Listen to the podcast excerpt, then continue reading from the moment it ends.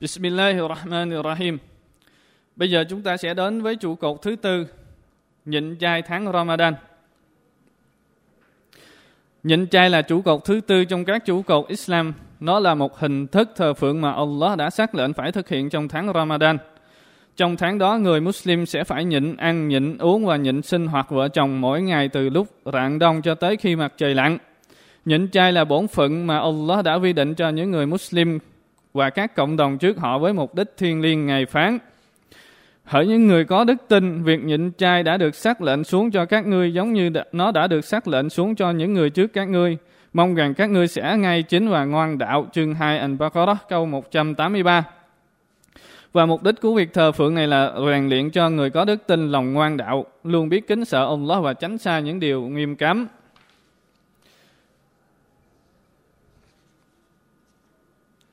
Rèn cho y khả năng kiềm hãm sự ham muốn của bản thân, trở thành người khắc kỷ, không bị các dục vọng thấp hèn của bản thân lôi cuốn và ngự trị, giúp y luôn làm chủ bản thân.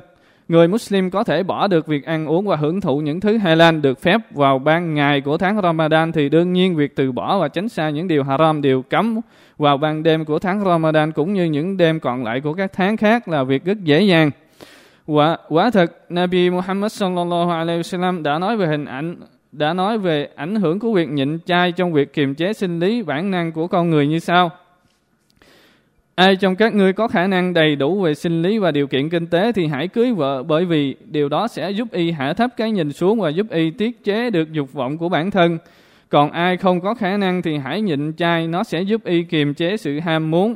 An-Nasa'i hadith số 3206. Và Nabi sallallahu alaihi wasallam cũng mô tả việc nhịn chay như là một cái rào chắn ngăn người Muslim khỏi những bản chất xấu, giúp y luôn giữ mình trong phẩm chất đạo đức hạnh và tốt đẹp. Người nói, nhịn chay là tấm chắn, và khi nào ngày nhịn chay của ai đó trong số các ngươi thì y đừng nói điều sàm bậy, đừng to tiếng chửi mắng.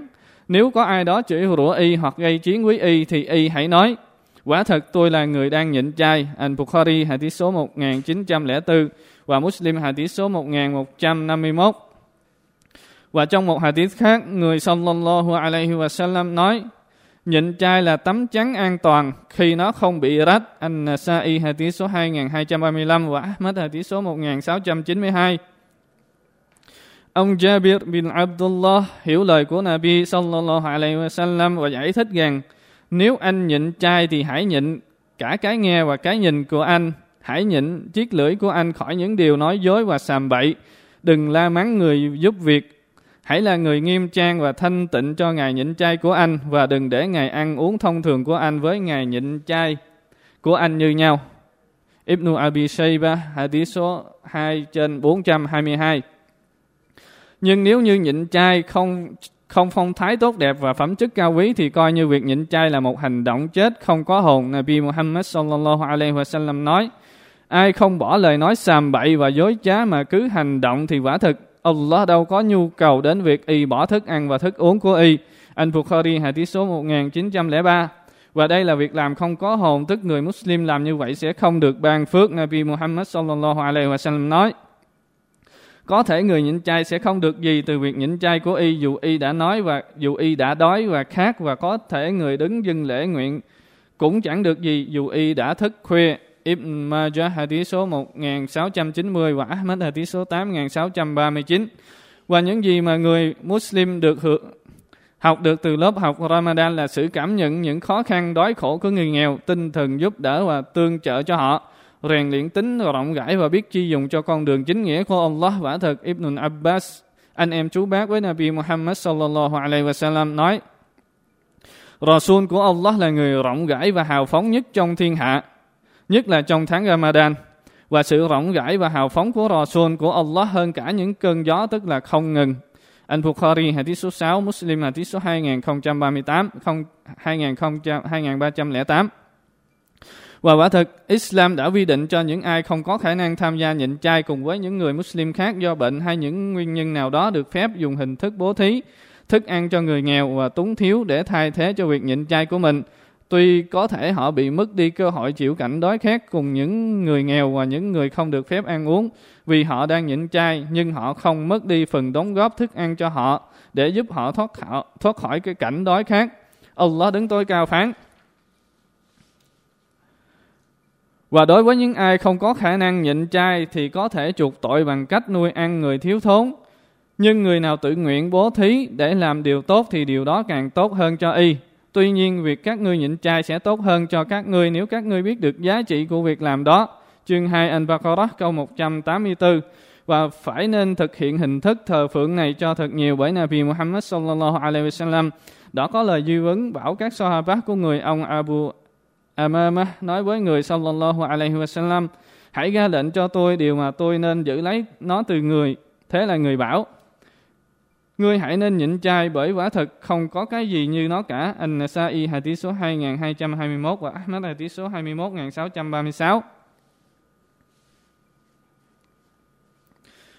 Và bây giờ chúng ta sẽ đến với trụ cột thứ 5 và trụ cột cuối cùng trong các trụ cột của Islam, đó là hành hương Hajj đến ngôi nhà của Allah Al-Haram.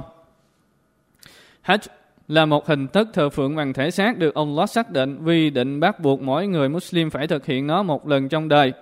Những người Muslim phải đưa cơ thể mình từ khắp mọi miền trên trái đất đến với Kibla, tức hướng người mà Muslim quay mặt về đó khi dừng lễ nguyện Salah của họ tại Mecca linh thiêng, để thực hiện nghi thức hành hương của họ vào các ngày được ấn định nhằm mục đích xác nhận lại đức tin của họ, đức tin mà Allah đã xác lệnh thành những hình thức thờ phượng cho người cha của các vị Nabi Ibrahim alaihissalam, khi Ngài nói với người: và hãy tuyên bố với nhân loại việc thi hành Hajj.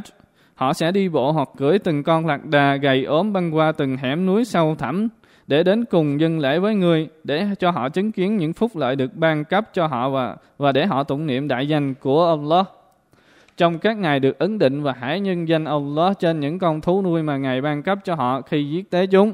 Do đó hãy ăn thịt của chúng, những con vật được giết tế, và phân phát cho những người nghèo đói. Chương 22 An-Hajj câu 27 và 28.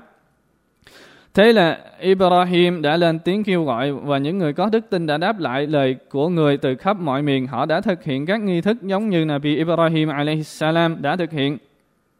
Họ đã giữ gìn bảo lưu sunnah của vị Khalif được ưng sủng nhất trong các vị Nabi Ibrahim alaihissalam, giống như Nabi sallallahu alaihi wasallam đã nói với những người Muslim về các nghi thức Hajj.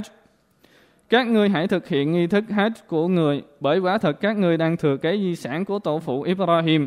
Tirmizi hadith số 833, Abu Dawud hadith số 1919 và Ibn Majah hadith số 3011, Hakim hadith số 1699. Al-Bani đã xác thực trong bộ Sahih Abu Dawud hadith số 1675.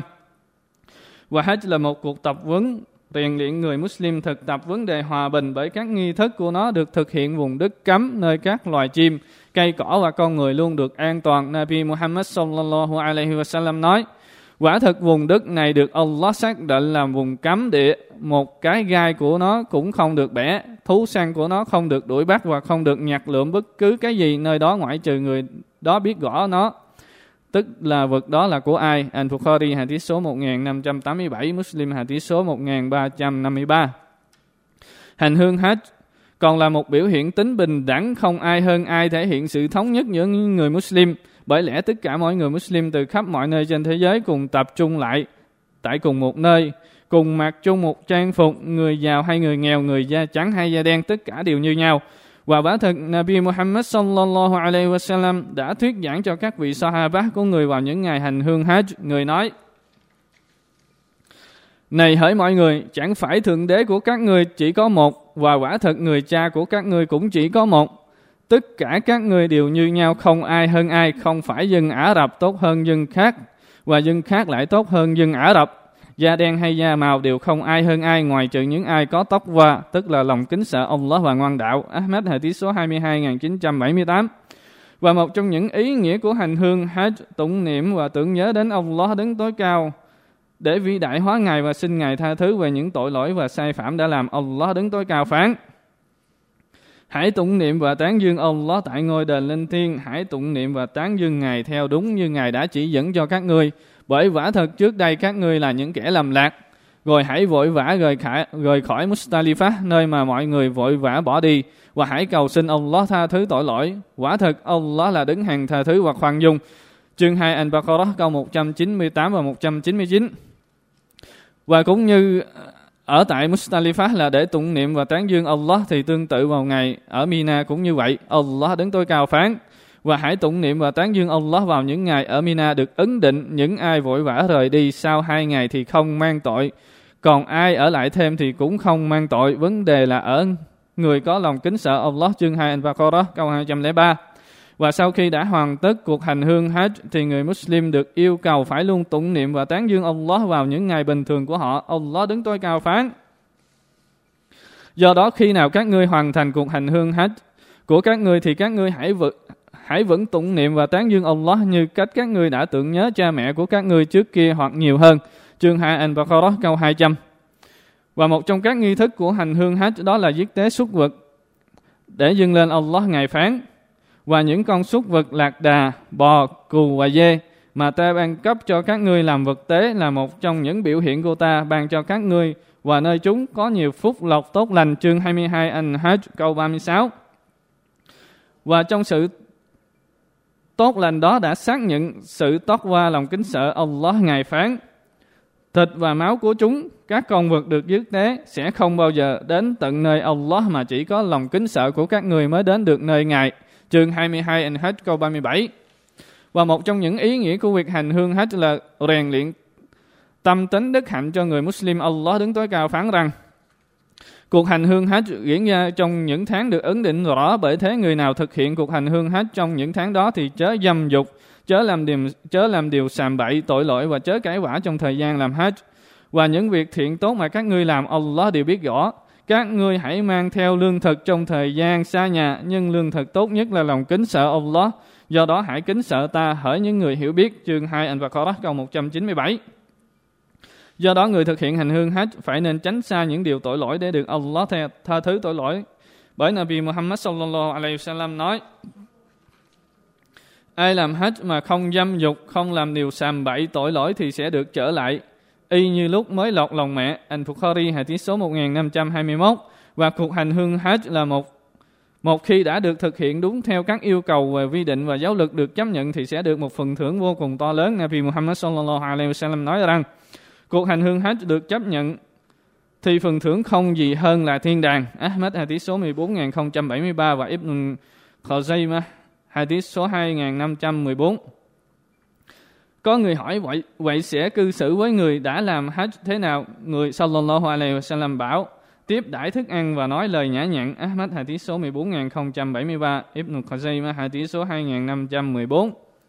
Và cứ như vậy, tất cả các trụ cột của Islam thực chất đều nhằm mục đích thanh lọc người Muslim và rèn luyện cho y tâm tính đức hạnh và kết nối trái tim của y với Thượng Đế của y, Đấng tối cao và ân phúc.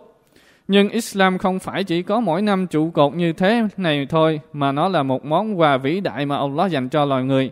Nó là một tôn giáo giải quyết mọi vấn đề con người về sự tranh chấp và bất đồng, cải thiện và thiết lập mối quan hệ giữa con người với Thượng Đế, giữa con người với người anh em đồng loại, giữa con người với vũ trụ thế giới xung quanh. Nó là tôn giáo cân bằng giữa nhu cầu của thể xác và nhu cầu linh hồn, làm cho no đầy ý chí và làm ấm áp xúc cảm. Và chúng ta sẽ hiểu được điều này thực sự khi chúng ta nói về khái niệm của sự thờ phượng trong Islam trong phần tiếp theo. Cảm ơn các bạn.